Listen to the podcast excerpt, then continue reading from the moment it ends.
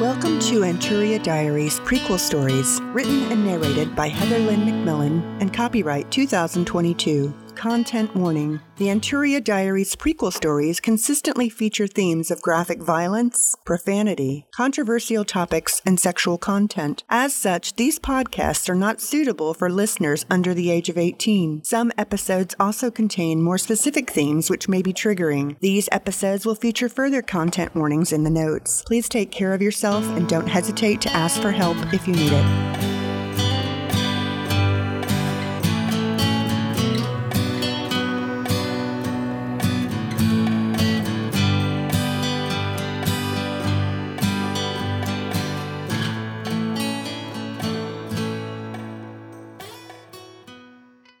I sat outside enjoying the sunshine on a spring afternoon as my granddaughter tended to the flowers in my garden. Her name was Afanen, and on this day, she was 10 years old. I remember how the sunshine spread into her gold hair that day and how her violet eyes smiled at me as she talked about what type of bouquet she would make me once all the flowers were blooming this summer. She looked a little like me down to her lovely silver skin. My husband and son passed away together in an accident a few years ago, and my daughter-in-law and I were left to raise sweet Ephenin on our own. Commonly, Anturians, regardless of race, tend to have multi-generations living in the same household. Most of us only have one child, although a small percentage of Anturians will have 2 or 3 children. Only a dozen or so Anturians at that time had 3 children, and maybe 10% or less of our population had 2 children. Everyone else had 1 or none. Anturians, regardless of race, were immortal. We were resistant to illnesses and diseases that plagued other living hosts. Unless subjected to an act of violence or an accident, we were immune to all the degenerative processes that other living beings must endure from aging. Our immortality is why some humans on Earth believed that we were gods or magical.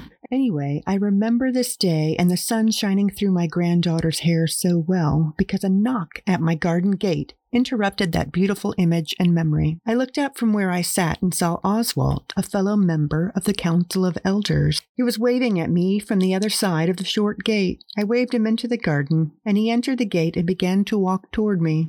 Oswald was a Croenguird, a race with green skin. They were typically short and wiry in build, and Oswald was no exception. I think Afanen was taller than he was, and he was fully grown. He had yellow hair and orange eyes, also typical for the race. His face was clean-shaven, as Croenguird males tended to dislike facial hair in general, so it was rare to find one with any. As he walked toward me, I felt like the sun had disappeared behind a mountain and decided it may never come out and shine again. I could tell something was wrong by the pained expression on Oswald's face. He approached me like he was marching to his death.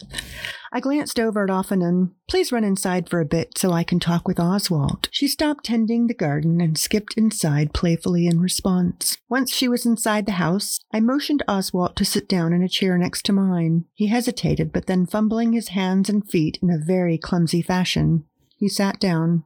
I don't know quite how to say this, Bryn, he told me. Well, I rationalized. It's probably best to have it out plain and full if it's something bad. I may have an initial response that is emotional, but then my logic will have time to process for a better and more suitable reaction, I assured Oswald. We just found out.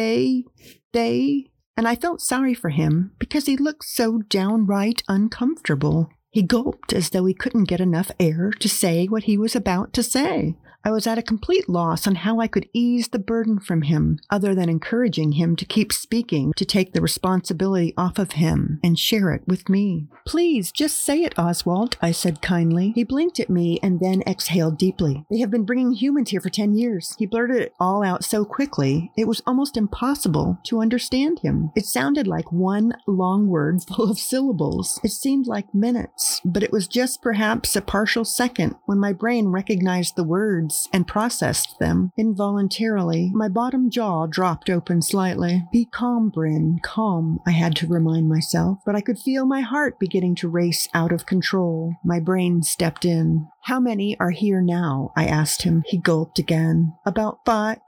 He looked to the ground. 5,000. And do we know who is bringing them in? I inquired. He shook his head. No, no one has admitted to it at this point. Do you know those giant boulders, those vast rocks that sometimes appear out of the ground on a very active planet? I felt like one of those had been dropped down my throat and into my gut. 5,000? And we have no idea who brought 5,000 humans onto our planet, I repeated, almost not trusting my ears, but I knew what I had heard. Yes, he stammered. And where are these 5,000 humans? I asked. My brain thought if they were all confined to one place, we could quickly corral them back up and take them home. They are spread all over the planet. Although 100 or so in Tethia have caused an uprising, this is how we found out about them. He continued, filling me in with details now. Some Anturians have been smuggling them in, a few at a time, as enslaved people. The ones in Tethia got together to revolt for their freedom. Those humans are under the protection of the Tethyan Council right now. I looked from Oswald back up to the sky, confirming that the sun was still there, because I could no longer feel the warmth from it. I see. And the others that are all spread out? They are still enslaved. We are trying to discern their locations and free them into protective custody. He sighed. Bryn,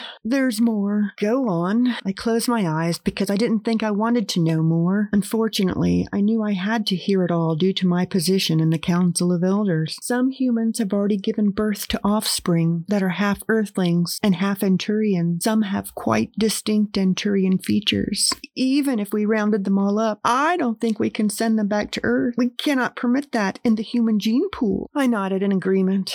Well, there went my initial thought of shipping the humans back home. We couldn't force humans to part with their children to go back to Earth. And we couldn't send any children that had mixed DNA from the two planets back to Earth, since Earth was a genetically pure planet. Well, I guess we need to call an urgent council meeting. We need to find a plan to stop the flow of humans onto Anturia and make laws against that from happening again. We need to vote on protections and have laws put in place to guarantee that the humans here and their offspring have the same rights and freedoms as the rest of us. We will need to coordinate with the Tethyan Council once we make our decisions. Oswald nodded and began to notify the Council by calling an emergency meeting. Unlike some sentient beings, Anturians do not need technological devices to contact each other. We have special telepathic abilities built within our DNA that enables us to communicate no matter the distance.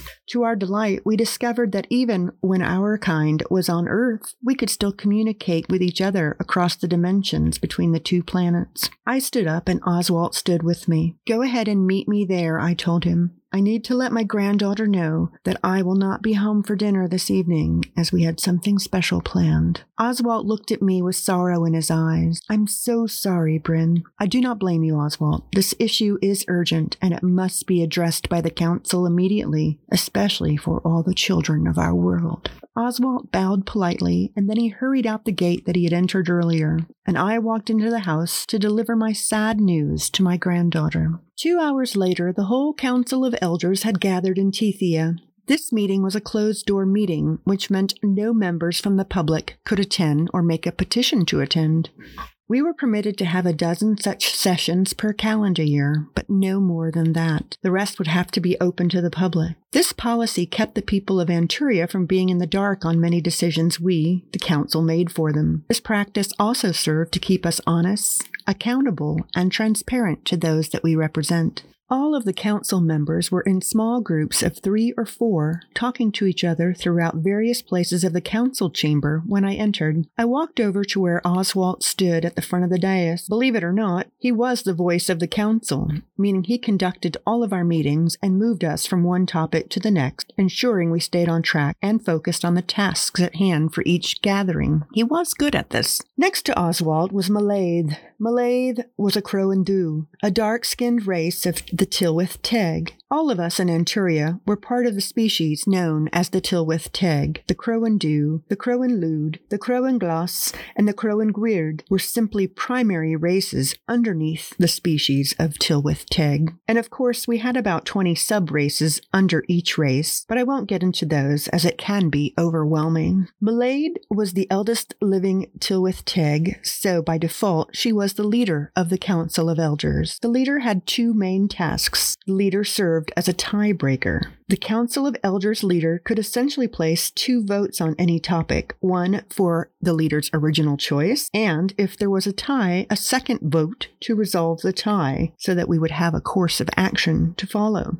The council was supposed to have an odd number of members, but if this was impossible or if someone abstained from voting, the leader's vote mattered. The leader's other task was to ensure that we could enforce the law we created. This practice prevented the council from making look-good, feel-good rules simply for political favor or sway without meaning in our lives. Before anything came to the floor for a vote, the leader and an administrative team chosen by the leader could review the proposed law and determine right then if it was relevant or not to pass to the floor for a vote. Some of us were not fond of this rule, and I was one of those. I felt like it gave the leader too much authoritative power, but thankfully, no one had abused this authority so far. The leader's office claimed to have standardized protocols and checks in place that they held each proposed law up to make a fair determination. Still, no one shared those checks with anyone outside the leadership office. They treated the practice as a great secret. I walked up to both of them and nodded to Maleyd respectfully, and she nodded back to me as her green eyes fell on me. She had very long and thick black hair that came down past her shoulders, and her black, dark skin glistened in the lighting of the council room. Maleyd was about 3 times as tall as Oswald, which made the sight of the two of them standing together look almost comical. It must have appeared like small, medium, and large were standing together in line once I arrived. Oswald was filling me in on why you two called this urgent meeting, Maleyd said to me. I am not so certain that others will feel this is as urgent as you feel it is, she said. I couldn't tell if she said that with a touch of sadness or admonishment, but I certainly felt something was amiss here with the first words out of her mouth. I nodded in response because I had a nagging feeling that I should keep my mouth shut for now and listen. Listening and observing seemed more prudent to me right now than arguing and attempting to prove I believe myself to be right. I looked back out across the room as it filled up with more council members arriving, and I noticed out of the corner of my eye that Maleyd, for the briefest second, gave an annoyed expression toward me for my lack of desire to engage in conversation with her. Was she hoping to provoke something before official proceedings began? Did she want me to engage her in my thoughts right now before the meeting started? I felt goosebumps form on my arms as I waited for everyone else in the council to arrive and be called to our seats to begin. Maleyd walked off toward a group of other Croendus along one of the walls, and I glanced to Oswald. He looked back up to me with an expression that told me he felt the same way I did.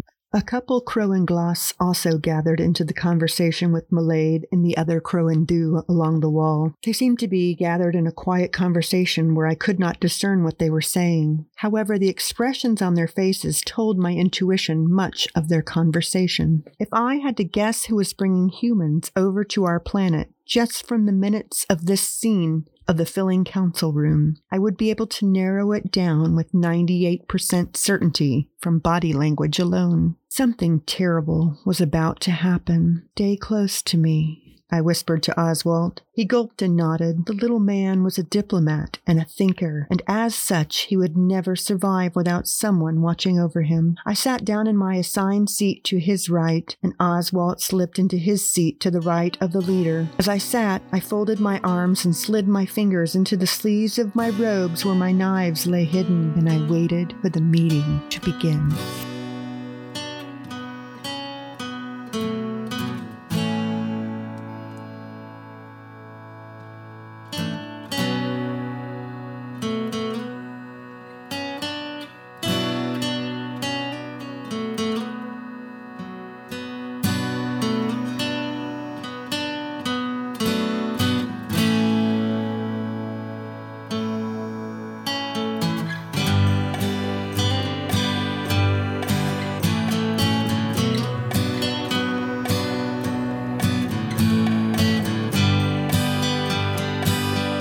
Thank you for listening to Season 1, Episode 2, The Great Rift from the Anturia Diaries Prequel Stories podcast. Be sure to subscribe to this podcast through your favorite podcast subscription apps or at Anturia.org. In Season 1, Episode 3, The Civil War, Bryn Tal tells us the Council of Elders' response to the discovery of humans being smuggled onto Anturia, and something important breaks. Stay tuned.